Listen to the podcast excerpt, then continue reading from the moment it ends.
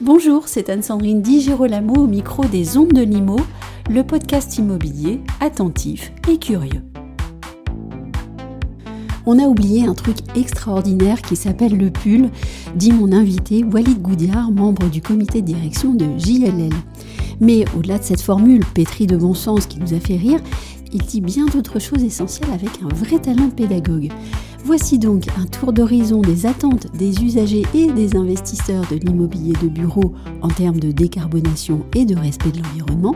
Voici aussi un aperçu des axes de travail de JLL sur le sujet. Walid Goudiard, bonjour. Bonjour. Le monde change. Alors ça, c'est pas très nouveau de le dire, mais c'est quand même une réalité. Le bas carbone, c'est pas non plus une tendance, c'est un besoin, une urgence, un impératif. J'aimerais bien savoir quelles sont les attentes des usagers, mais aussi des investisseurs sur le sujet du bas carbone et plus largement sur l'adaptation du bâtiment aux nécessités de préserver le climat Puisque maintenant tout le monde est conscient de ce changement. Alors tout le monde est conscient et ça, je vais vous épargner le grand discours euh, là-dessus. Néanmoins, les attentes des investisseurs et des, usagers ne sont pas exactement les mêmes. Oui. Les investisseurs ont tous pris le sujet à bras le corps mhm. et, et la bonne nouvelle, c'est qu'ils arrêtent enfin de se concentrer sur l'écume, l'écume étant le moins de 1% de construction neuve, et l'écume étant uniquement euh, les économies d'énergie, ou au mieux pour les plus éduqués, euh, le carbone en exploitation. Mais c'était la partie facile au fond. Euh, déjà, bien la faire, c'est un métier, comme dirait l'autre. Néanmoins, ils ont vraiment muté sur une approche globale du cycle de vie, donc carbone incorporé mm. et carbone en exploitation, et il me semble que ça, c'est le vrai mouvement et vrai mouvement parce que c'est comme ça qu'on peut justifier de réemployer l'existant et de se concentrer sur le vrai sujet, qui est que l'immobilier contribue à hauteur de 40% aux émissions de gaz à effet de serre. À Paris, c'est 70%. Mhm. Et le parc, il est déjà là. En 2050, qui est l'horizon un peu euh, intangible de tout le monde, euh, ce parc est déjà là. Donc c'est sur celui-là qu'il faut bosser. Ça, c'est les attentes des investisseurs. Les attentes des utilisateurs me semblent plus intéressantes euh, pour nous faire bouger. Je pense que les utilisateurs, eux, euh, un kilo de carbone, ça leur parle pas. Quand bien même, les efforts euh, remarquables de l'ADEME et d'un tas, toute une série d'influenceurs comme Jean Covici, comme Bon Pote, comme Juliette Noël et j'en oublie, pour nous faire prendre conscience qu'à notre échelle, on ne peut pas dire qu'il n'y a rien à faire. Il y a plein de choses à faire mhm. pour passer de 12 tonnes moyennes par Français à 2 tonnes moyennes par Français. Mais ce qui me semble intéressant chez les utilisateurs, c'est qu'il y a une vraie quête de sens. En tout cas, moi, c'est mon pari. Euh, dit autrement, arrêtons le bullshit mhm. et prenons cette opportunité unique qui est celle de la prise de conscience d'un monde fini, d'un monde qui doit être mhm. plus frugal, pour vraiment être, euh, euh, comment dire, holistique dans l'approche. Le carbone n'est qu'une partie de l'équation. Plus largement, il y a la résilience sur le changement climatique, mais plus largement encore, il y a la question du rôle social de l'industrie immobilière. Est-ce qu'on peut se satisfaire d'immeubles du bureau qui sont en moyenne occupés entre 30 et 50% de leur surface Est-ce qu'on peut se satisfaire de voir tous ces immeubles inutilisés mm. le soir, le matin et le week-end? Est-ce qu'on peut se satisfaire de voir un mal logement alors que dans le même temps, J'écoutais ce matin une, statistique très intéressante sur le CIPCA. Il y a à peu près une vingtaine, une vingtaine de pourcents du parc de logement qui est correct, entre guillemets, correctement employé. C'est fou. C'est la vraie révolution qui est devant nous. Le carbone, on y est. Le carbone, c'est quantifiable. Et le carbone, on va y arriver, like it or not, comme disaient les Anglais, parce que toutes les réglementations, toutes les normes, toutes les manières de compter vont dans cette direction. Mais ce qui me semble intéressant à plus long terme, c'est la réflexion autour des usages, autour des usages partagés des espaces publics. Qu'est-ce que ça veut dire de dédier un, socle d'immeuble de bureau le week-end pour le rendre accessible aux voisins et aux associations de quartier mhm. Comment on va vers une plus grande liquidité au sens physique du terme des usages pour être plus frugal et utiliser beaucoup mieux tous ces mètres carrés qui sont déjà là. C'est ça le défi. Défi qui paraît assez simple. Au fond, on ne se limite plus à, regarder l'immeuble, mais on regarde la ville. La ville ou le village ou l'ensemble d'immeubles. Alors il, est, il, paraît assez simple, euh, et c'est bien de le considérer comme simple pour, euh, bah, pour se mettre en action et être optimiste, parce que je pense qu'il faut être optimiste. Important. Après, il faut être curieux et savoir se mettre en réseau. Je vous donne un exemple. Euh, quand, on, voit sur nos opérations de décarbonation qu'on arrive à réduire l'empreinte carbone opérationnelle de 50%, on peut se dire génial, on est très fier, on a fait notre job. Mais quand on creuse un peu, on voit qu'on pourrait la réduire jusqu'à 80% si les réseaux urbains de production de chaud et de froid étaient eux aussi décarbonés. Là, on se dit, bah, il y a peut-être un pas supplémentaire à franchir, et ce n'est pas uniquement le propriétaire à l'échelle de son actif et le locataire par la gestion qu'il en aura qui ont un impact, c'est tout le jeu de politiques publiques qui vont autour mm. qu'il faut mettre en, mouvement. Et ça, bah, chez JLL, ça nous passionne et les objectifs aussi, c'est-à-dire qu'on se pose des objectifs, par exemple, d'obtenir certains labels, certaines certifications, et on se rend compte qu'il faut déjà aller bien au-delà de ça. Alors, les labels et les certifications mm. sont, sont, euh, une bonne chose parce qu'ils ont le mérite de la simplicité et, le ils mérite. Posent les choses. Et ils posent les choses. Les labels et les certifications sont très limités. Je vais mm. vous livrer une anecdote par rapport au carbone. On a étudié chez JLL un portefeuille d'une trentaine d'immeubles labellisés LEED aux États-Unis. Euh, et on a comparé leur score LEED.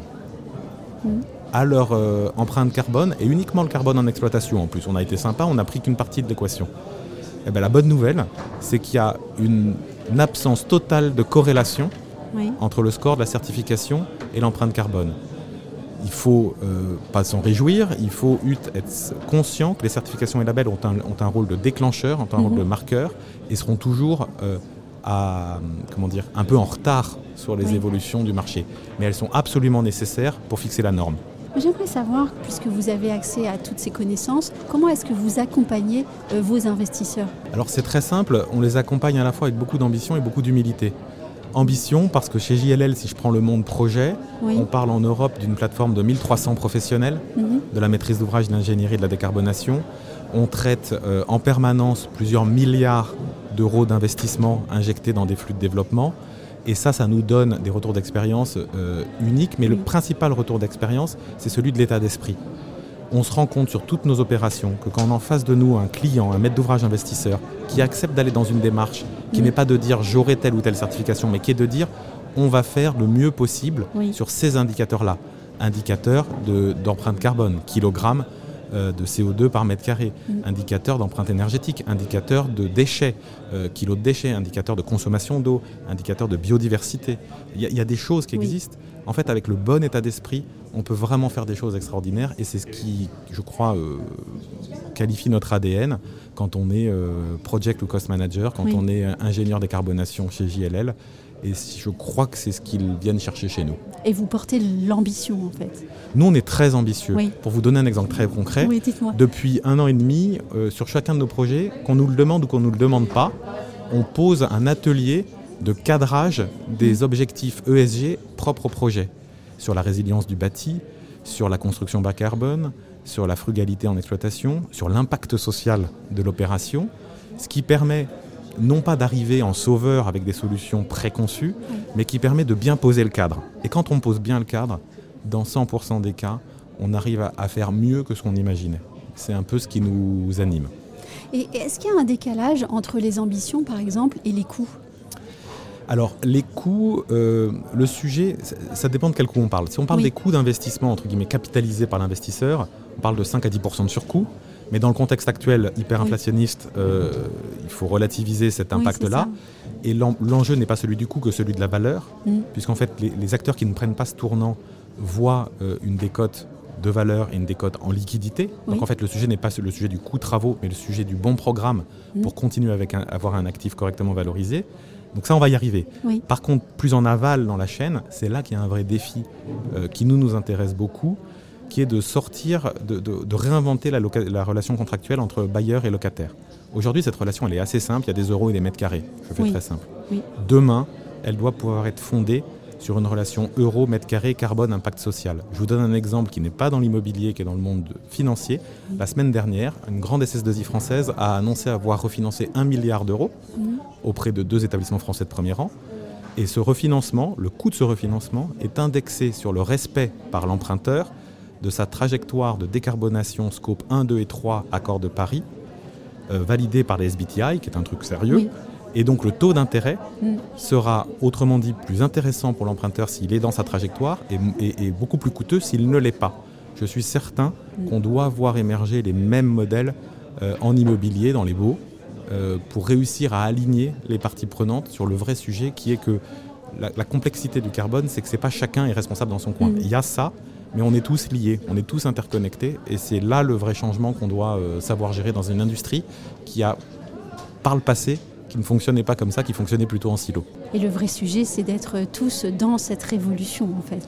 Alors, petite anecdote. Euh, là, au nouveau, ce qui me rend optimiste, euh, et je ne fais que paraphraser Emmanuel Faber, qui disait que le salut viendra des salariés dans les grandes entreprises. Mm. Chez JLL, ceux qui nous font bouger le plus vite, euh, je vais être politiquement correct, évidemment notre cher CEO qui a ce sujet à cœur, mais dans la vraie vie, ce sont tous les collaborateurs et souvent les plus jeunes qui, euh, en plus de leur boulot, s'intéressent à ce sujet, s'en emparent et viennent tous nous secouer. À tel point que j'ai lancé un pilote en France qui est maintenant déployé en Europe, où on a des groupes de, champions ESG transverses qui sont fondés sur le volontariat.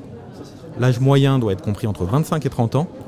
Et je peux vous dire que ces, champions, entre guillemets, mhm. ils nous font vraiment bouger, à tel point qu'en octobre, on, aura l'occasion d'en reparler, on organise même un comité de direction en reverse mentoring, où c'est eux qui viennent pendant deux jours bosser avec le CODIR pour nous mettre des baffes et nous dire comment on doit se prendre en main pour faire bouger les lignes. Moi, ça, ça m'intéresse. Ah l'humain, il a fait des bêtises, mais il est magique aussi parfois.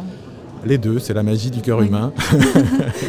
J'ai une dernière question. Où se situent euh, véritablement et concrètement vos axes de travail pour les années à venir? Nos axes de travail pour les années à venir se, situent concrètement à trois échelles. La première échelle, c'est celle de l'actif, encore et toujours, du projet. De savoir démontrer par des preuves concrètes qu'on arrive à des résultats. Mm. Ces résultats, les premiers commencent à sortir.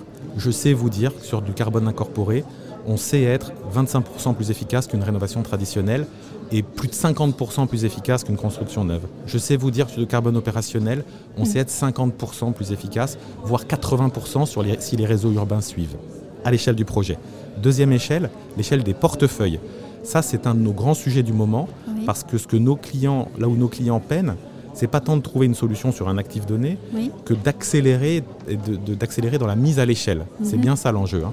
On a calculé qu'il fallait multiplier par 3 à 4 l'effort de décarbonation dès maintenant mhm. pour tenir les objectifs des accords de Paris. Mhm. Donc il y a un enjeu de mise à l'échelle.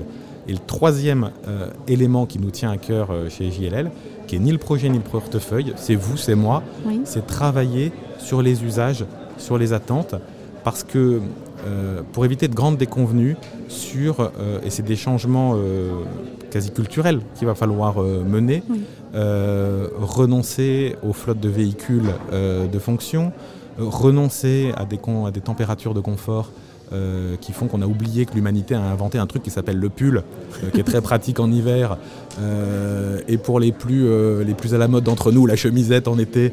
vous avez oublié le bonnet. Et j'ai oublié le bonnet, qui est sympa aussi, mais j'ai pas une tête à bonnet, c'est pour ça que j'en parle pas. Et, ça, trêve de plaisanterie, sur, sur, les, sur les usages, on, on, pense vraiment que c'est un sujet qui va se développer de plus en plus. D'ailleurs, au CIPCA cette année, premier CIPCA, on parle beaucoup de matériaux, on parle beaucoup de construction, on ne parle pas encore tant de ça d'usage, d'intensité d'usage. Mm. Je pense que cette thématique va devenir euh, déterminante dans l'agenda. Donc, à l'échelle de l'actif, à l'échelle des portefeuilles et à l'échelle des usages, c'est les trois directions qu'on a chez JLL. Merci beaucoup. Je vous en prie.